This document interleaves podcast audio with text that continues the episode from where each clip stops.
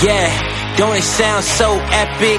Horns are screaming, I ain't the one you wanna mess with. Use a joke, I ain't the one you wanna jest with. The battle's coming, you only got a few seconds to run. Yeah. Good day, Bengals fans. My name is Matt Minnick, and this is Bengals Chalk Talk. Today, I have a very special guest.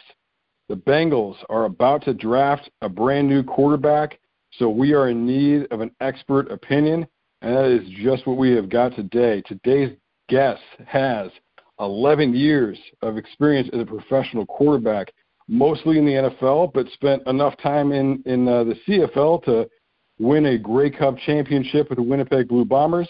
It is Sean Salisbury. Mr. Salisbury, how are you today? Matt, I'm doing well, man. Thanks for having me on. Yeah, appreciate you being here. So, uh, you, are the host of the Sean Salisbury Show, which is uh, on uh, uh Talk 790 in Houston from 6 yep. to 10 a.m. Central Time. Uh, you yep. can also find it on the iHeartRadio app. Uh, so yep. if you're if you're interested in, in following along, now long before Wilbon and Kornheiser, there was Sean Salisbury and John Clayton, the the original two guys arguing about sports on TV.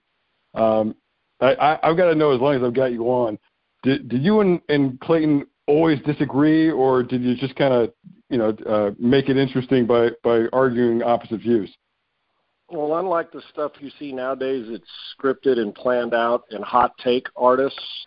What John and I did, and we're still to this day on my Sports Talk 790 show. He comes on on Fridays, and I go on his ESPN 710 show in Seattle on Tuesdays every week. We we still play four downs on both shows, um, and it was the first one. And I, you know, don't, don't people can decide if they loved it or not. I still get people asking me questions. Do you, do you hate John Clayton? John is one of my very dearest friends and prepared, and we love we love competing against each other. But we never scripted that, it, ever. And it was never John, you say this, and I'll say this and it's not hot take just to get people because you know we weren't doing Twitter when John and I started that, and it was before all the stuff that's on. And those guys, you know, people that are doing it now do a good job, but it was not scripted. They'd ask us both about ten or twelve questions, and they choose the four or five that they you know the four downs, and then if there was a bonus question or a bonus down. So John and I have great respect, very good friends, but it wasn't.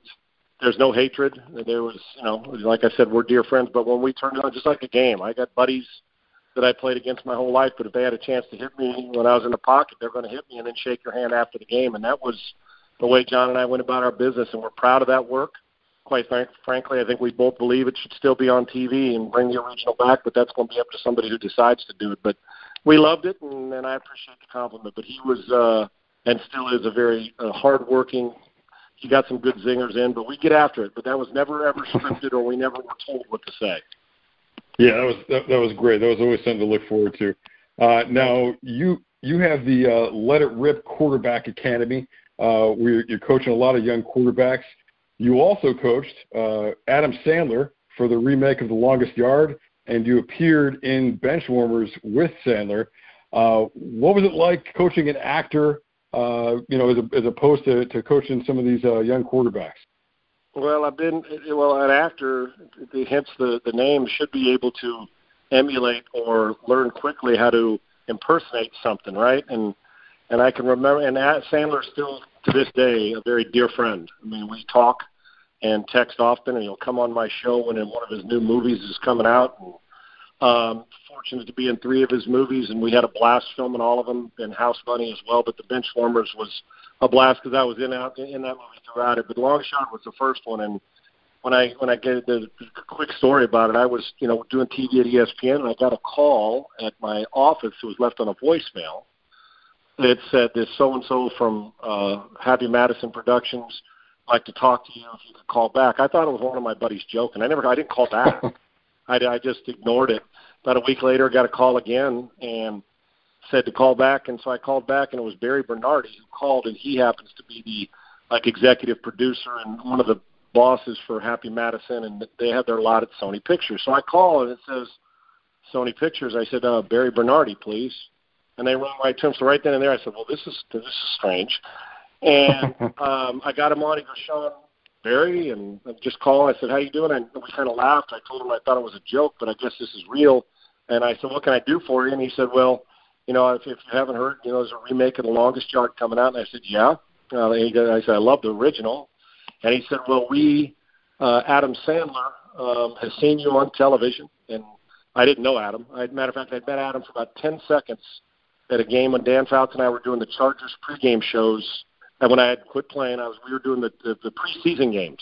Should I say not preseason, not pregame, but preseason games? He was a play-by-play. I was a color announcer, and Sandler had come in because Fouts was in Waterboy at a game in San Diego and just said hi to Dan. They talked.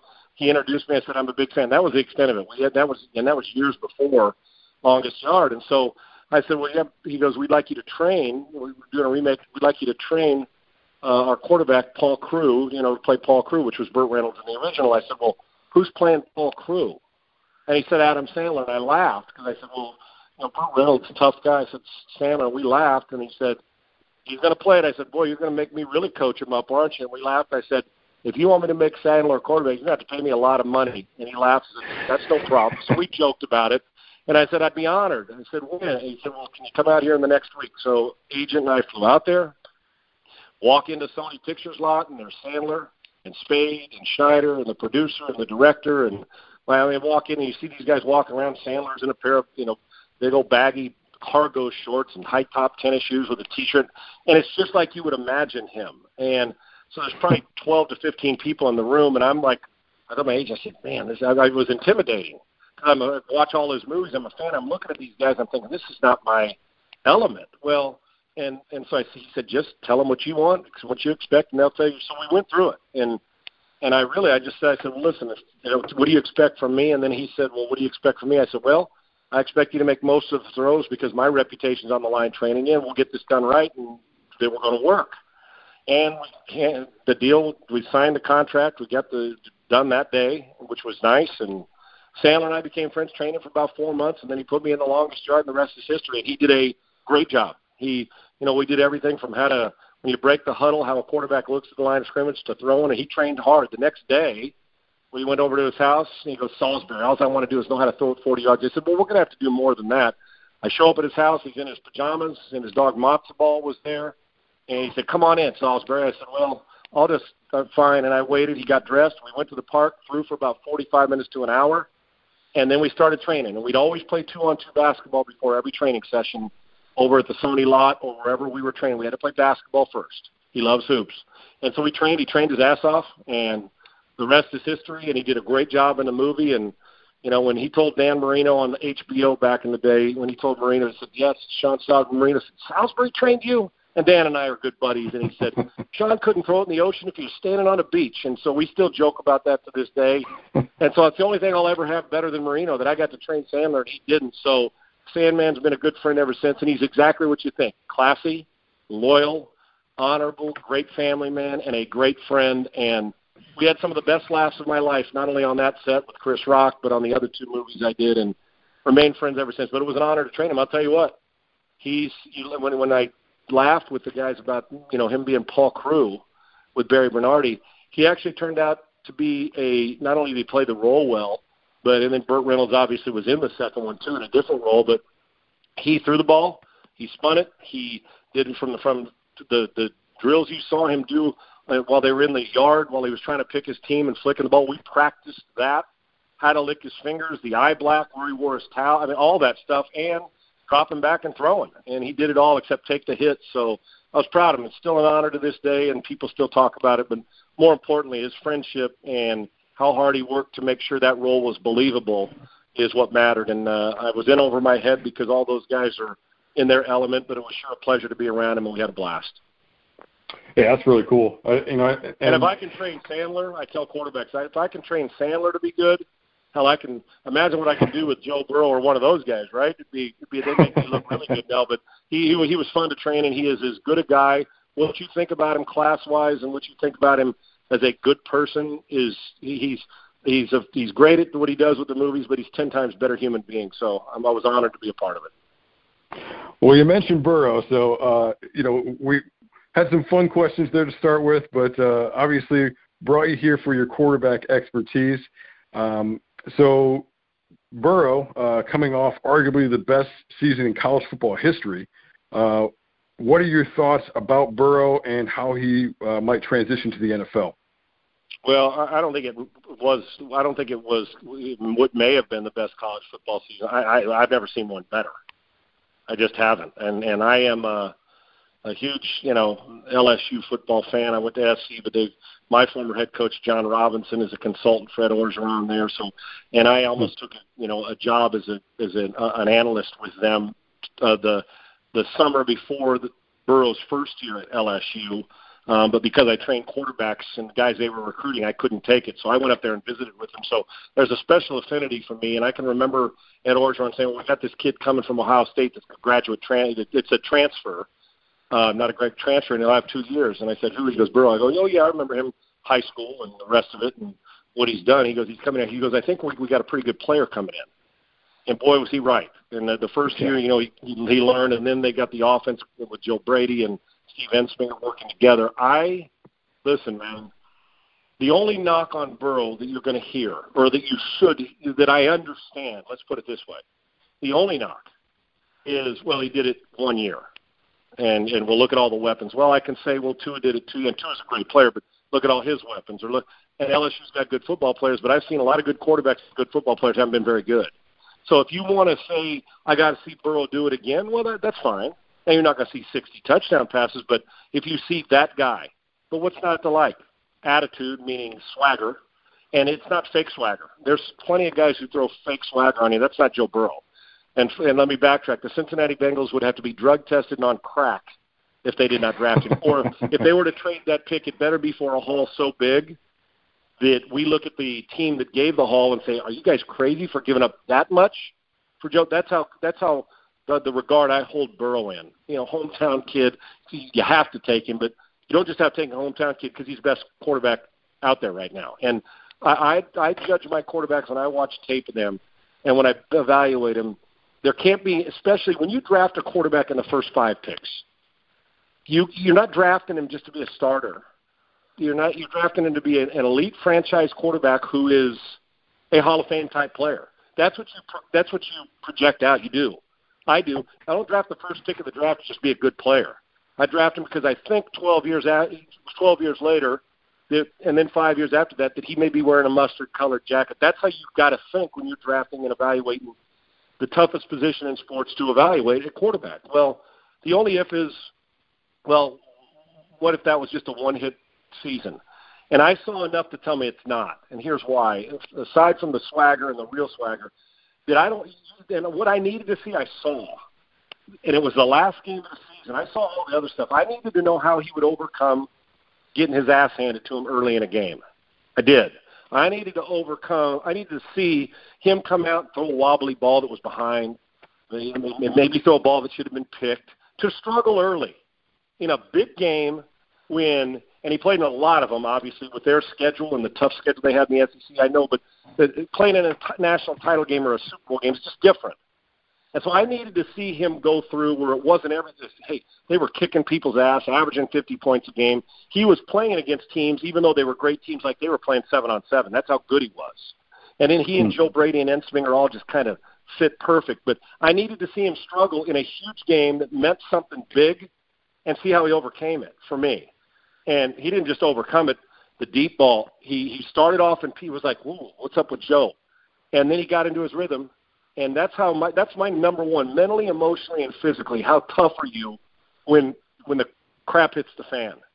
Anybody can play. I, I can still play when when we're up forty-eight to seven, but can you play when you started a little slow? People start. You can start to hear the whispers in the sta- stadium. You start to wonder. You start to. I mean, how do you overcome that? Well, he did.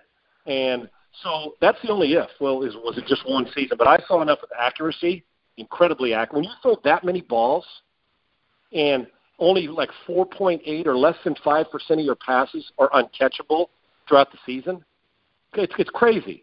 Think about this now. I saw a stat. I don't know if you've seen it. He threw 60 touchdowns and 40 balls that were not catchable throughout the season. Now, I want you to think about that. That were off target he threw more touchdowns than off-target passes. So, and and don't get caught up in all this arm strength. Oh, he doesn't have Mahomes' arm. Who does? Who, who does? I trained with Steve Young when we played. We threw on the same field. Steve Young, decent arm. Drew Brees, eh, decent arm. Joe Montana, decent arm. But what they all had is accuracy, on time, tough, where they wanted to throw it. Burrow's got that kind of accuracy, plenty of arm, his anticipation. He throws receivers open instead of wait till they're open. You know, his, he's a, the coach's kid. He's got all those things you want, and the players love him because he's demanding. He's demanding of them, demanding of himself, and and just he's one of those guys. When you walk in the building, you think I got a chance to win. And the Cincinnati Bengals must make this choice, and I think it's in my mind, without question, the right choice. And he's got great feet outside the pocket. He's probably, and I'm. This is my favorite thing about him when it comes to the to the measurables you know, we never know how. I think his heart's there. We've seen that, his toughness and all that. I don't have any question about any of that. But his pocket presence is about as good as you'll find in a quarterback in the last two decades. I'm just talking about the ability to reset, shuffle, keep your head up the field, throw to a window, know when to throw it away. To hit, he's a, a phenomenal at pocket presence without staring at the rush. He sees the coverage and feels the rush. I just think the Cincinnati Bengals, and they've done some good things this off season by going and getting some players and spending some money finally and they've got good receiving corps. Hopefully, they, you know, AJ Green sticks around for a longer time because he wants to be around Joe. Uh, there, there could be some major steps forward this year, and I respect Andy Dalton, but you have to draft the guy. He's special, and there's a diff- he's a different cat, and I like that. Support for this show comes from Sylvan Learning. As a parent, you want your child to have every opportunity, but giving them the tools they need to tackle every challenge that takes a team. Now more than ever, educational support tailored exactly to what your child needs can make all the difference. That's why parents have trusted Sylvan Learning for 45 years as the ultimate teammate in their child's educational journey, instilling in them a love for learning and a passion for reaching the next level. And Sylvan's Insight Assessment can identify gaps in learning and areas that could be of concern for your child. It's a 360 degree view into your child's learning that you can't find anywhere else and helps ensure that your child didn't miss something in school that might put them at a disadvantage in the future. And right now, it's the best price of the year at $29. Go to sylvan29.com to learn more and get your child's assessment for only $29. That's S Y L V A N 29.com. it's Kaley Cuoco for Priceline. Ready to go to your happy place for a happy price? Well, why didn't you say so? Just download the Priceline app right now and save up to 60% on hotels. So, whether it's Cousin Kevin's Kazoo concert in Kansas City, go Kevin, or Becky's Bachelorette Bash in Bermuda, you never have to miss a trip ever again. So, download the Priceline app today. Your savings are waiting. Go to your happy place for a happy price. Go to your happy price, Priceline. Yeah, absolutely. And I love what you said about the adversity faced against Clemson. Um, you know, that that's a team that, you know, first of all, their defensive coordinator is as good as any defensive coordinator in the NFL. Uh, no and that's a defense that's loaded with NFL talent uh, year in and year out. So, you know, he's he's seeing basically the same level of competition in that game, and with extra time to prepare for uh, you know for a championship game like that that he's going to see in the NFL. And you know, really, this was an incredible year for championship games because what we saw out of Burrow in that game was similar to what we saw out of Mahomes in the, in the Super Bowl, where Mahomes Mahomes wasn't killing it at, at the beginning of the Super Bowl. You know, they were taking away what he wanted to do. They were keeping him in the pocket. They were staying on top of the deep ball, and he just kept coming. You know, well, and, and to me, like both of them just showed, you know, showed that toughness and that ability to overcome adversity uh, on the on the biggest stages uh, they've ever been on yeah, I trained quarterbacks like I said all over, and I can tell you one thing: you, there's certain things I can't teach height. I cannot teach how fast they are. Now, if they've got a strength and conditioning coach, then he can help them get faster into that. But I'm a quarterback coach, and all the drills I do and the, and the, the film we study are related to that position and how to be better at it. Aside from trying to be a, a better young man, we make them better. My job is to make them better football player. That's why they come to me. So I can tell you this: I can't I can't teach guts.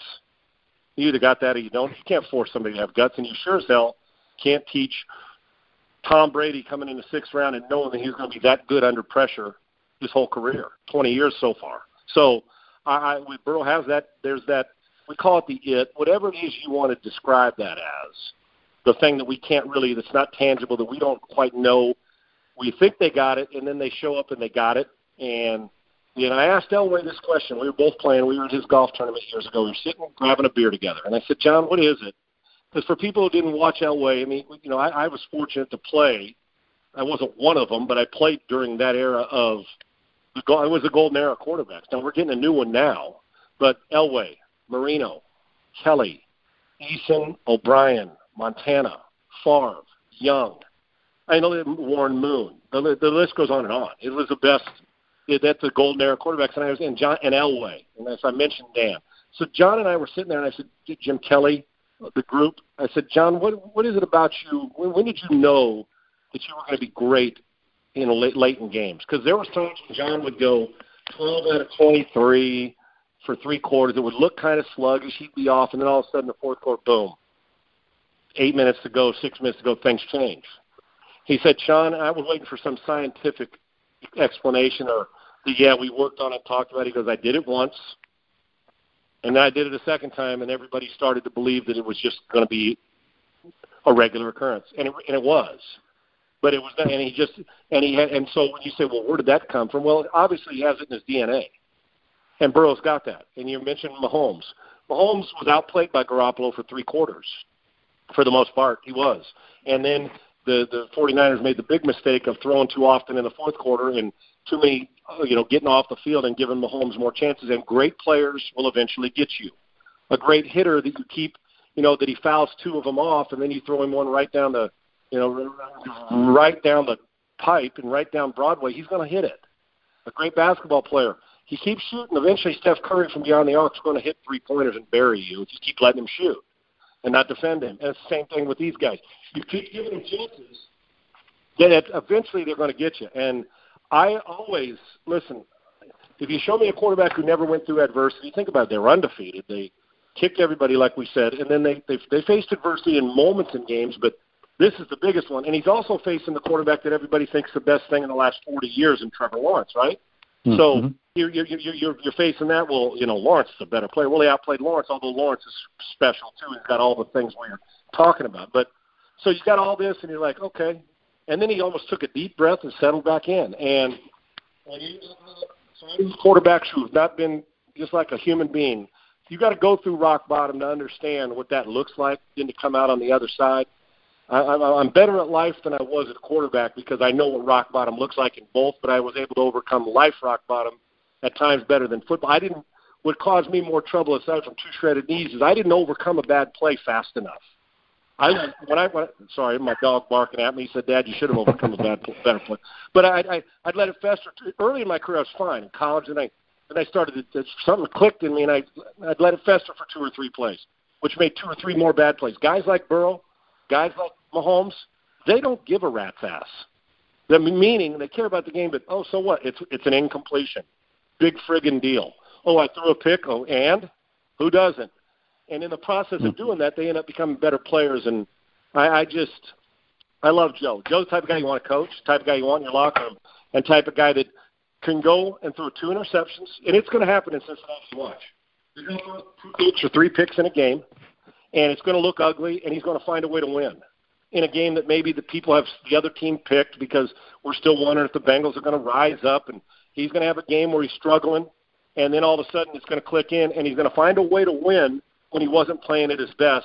And you're going to get all the answers you need in that visual, even more so than you would when they win 31 to three and he throws for 400 yards. That's the real test, and you will see that, and you're going to see a guy who's a different level toughness, mentally, emotionally, and and uh, mentally, emotionally, and physically than you've probably seen. He, you know, Andy's a good player, but this is different. This is a different player. It's interesting you mentioned uh, Steve Young in the in the golden era of co- of, uh, of quarterbacks, and I remember growing up watching Steve Young. He was my favorite non-Bengal to watch, but his best games were like three interception games. Uh, but but he'd be running around like crazy, and he'd throw f- four touchdowns, and they'd win the game. Uh, so yeah, definitely a guy that, that has that quality. Uh, now there's a lot of talk nowadays uh, with the CBA the way it is about uh, striking, you know, in the window that you have with a quarterback on a rookie contract, uh, and the you know the importance of getting to the Super Bowl within that window. Uh, do you think the the Bengals need to be ready to to strike within the next couple of years here? Yeah, and you know you can turn it around quick. Not just the Bengals, any team. We've seen teams like Jake Delhomme's Carolina Panthers go from what two and fourteen, and then two years later we're playing in a Super Bowl. We saw the 49ers. Everybody said the 49ers were probably a year away from, or two years away last year from being a com- competitive, really competitive in the NFC West. Well, you saw what happened this year. They get a front seven that's physical. They get a committed coach to the run game and a great front office guy in John Lynch who's not afraid of spending money and taking some chances. They draft well. They get their Swiss Army knife, knife and Deebo Samuel, and then they get a quarterback in a trade that they stole for a second rounder. And you put it all together, and then they they protect the football and knock you in the mouth and beat your ass defensively, and they're in the Super Bowl before we thought they'd be. So you can see how quickly, and it starts right there. You better be physical, and you better have a quarterback. And if you're if you're only one or the other, you can get close. Let me, well, let me give you an example. The Houston Texans. The coach has made some suspect decisions as a general manager, but you got Deshaun Watson, so every game you got a chance to win. He's on a rookie contract. Good players, but now you lost Hopkins, but they're good enough to go ten and six with their previous team, but they're just not quite physical or good enough to close out Kansas City when you're up twenty four to nothing, and you got a lead heading into halftime. So that hmm. that's it. And to me, and the Bengals fans have seen this movie, get to the playoffs and not win a playoff game. Listen, I, I, I'm just going to tell you how I feel. If ten and six and getting to the playoffs is good enough, then you're telling me, and I'm not saying I know what the Bengal fans. I believe their fan base. I know what they crave. I believe all you are to me get to the playoffs and lose. Now with 14 teams going to go to the playoffs, even when we had it at 12, then you're just everybody gets a ribbon. It's it's the feel good. Hey man, we got to the playoffs and we got a little extra paycheck, and so we finished in 12th place because we were in the wild card game and got beat. That doesn't do crap for me. Okay, it's great. Yeah, you want to win the division more. You want to finish in third, but you know it isn't the goal. It's not just to get there. And Bengals fans have had to suffer through this for a long time. Get there or not get there, but when they get there, to get beat. And they've had some talented mm-hmm. teams, so that's what really going. It's not just the quarterback. Don't misunderstand me, but there's guys that make a difference. Look what Mahomes in two years has done in Kansas City. Look what you know, two years of starting, he's got a, a, an MVP and a, and a Super Bowl ring. Look what those guys do. Those type of players, Russ Wilson in Seattle, do for a franchise. So you better be physical uh, at the at the point. And, and I know that sounds so cliche and element, but you, you have to. And, and while finesse doesn't win championships, that'll be the aberration. You can talk all the finesse you want about the Patriots in the days with Brady's in the gun. They knocked the hell out of you the San Francisco 49ers wore you out. Look at the Super Bowl. Kansas City had to play physical, and then the quarterback bails them out. And so it's the same here. Be physical and have a quarterback. So we, Joe's got to play a little bit before we know, but of course you want to capitalize on it. If you're tell, asking me right now, are they close to being a Super Bowl team? Hell no. Can it change quickly with an attitude and a cultural change? Yeah.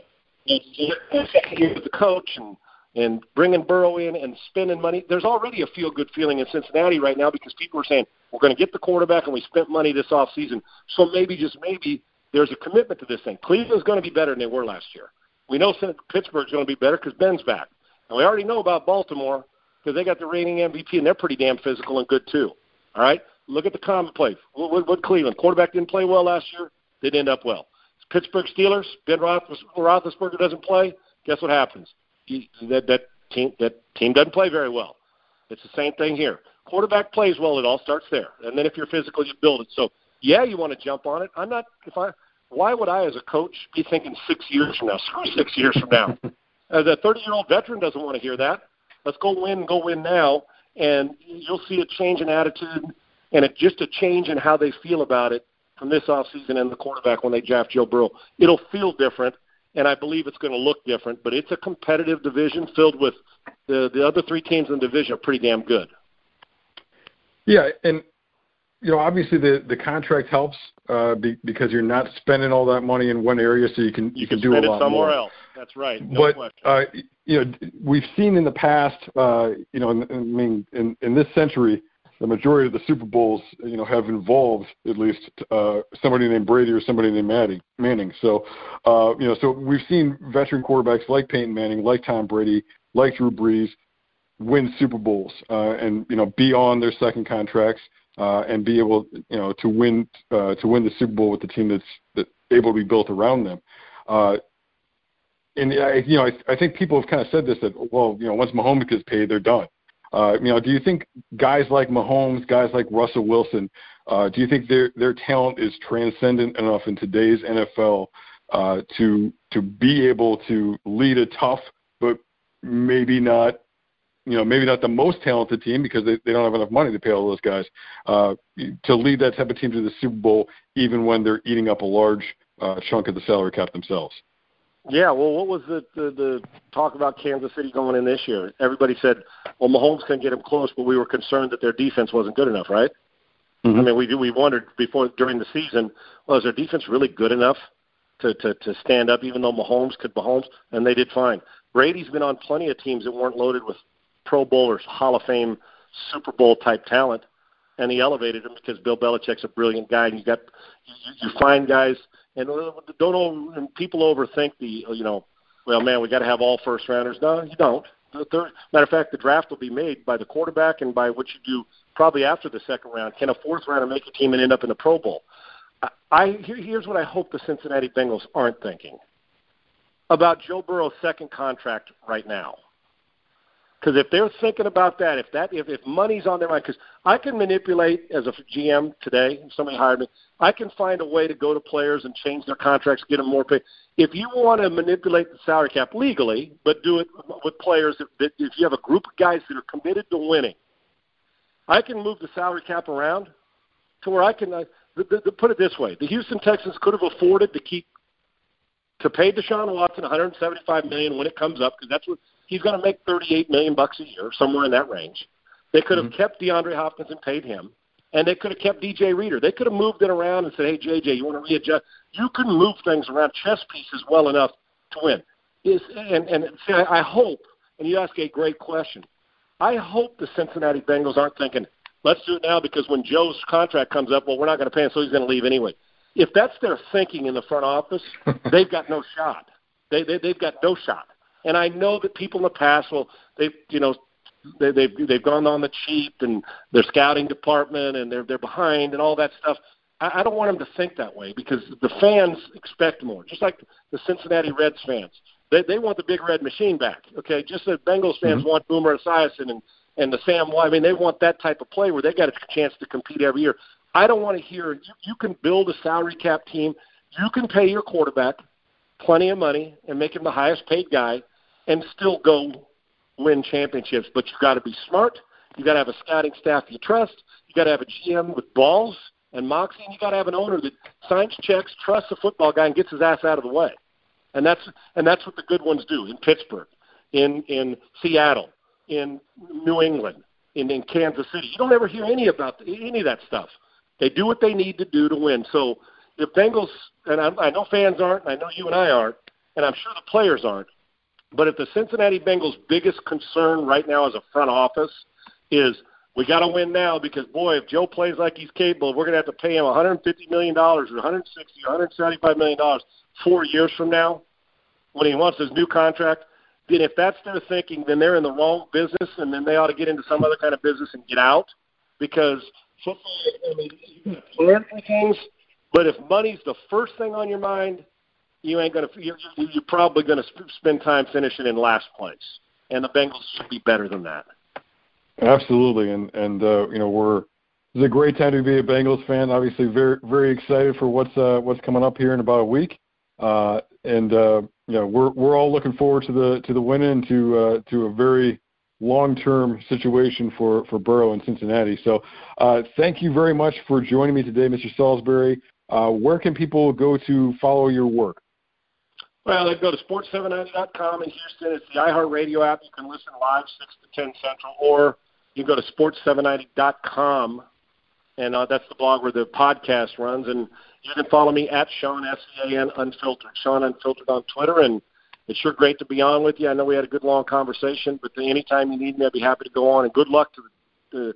it's, a, it's a put it this way: you don't want to be picking first very often. So they got the guy finally. hopefully, they won't be picking first in the next couple of years. But uh, great sports town, and it's great to be on with you, man. I appreciate it. Yeah, appreciate you too. So we, we are closing in on the NFL draft. Uh, we've got lots of great stuff coming up here on the podcast. Great shows coming up. Uh, more great guests lined up. Uh, awesome covers throughout the Cincy Jungle platform. Uh, all the in-depth uh, breakdowns of the selections after the pick uh, will be will be available there. So make sure you're checking that stuff out. I am Matt Minnick. My guest today was Sean Salisbury. Thank you for listening.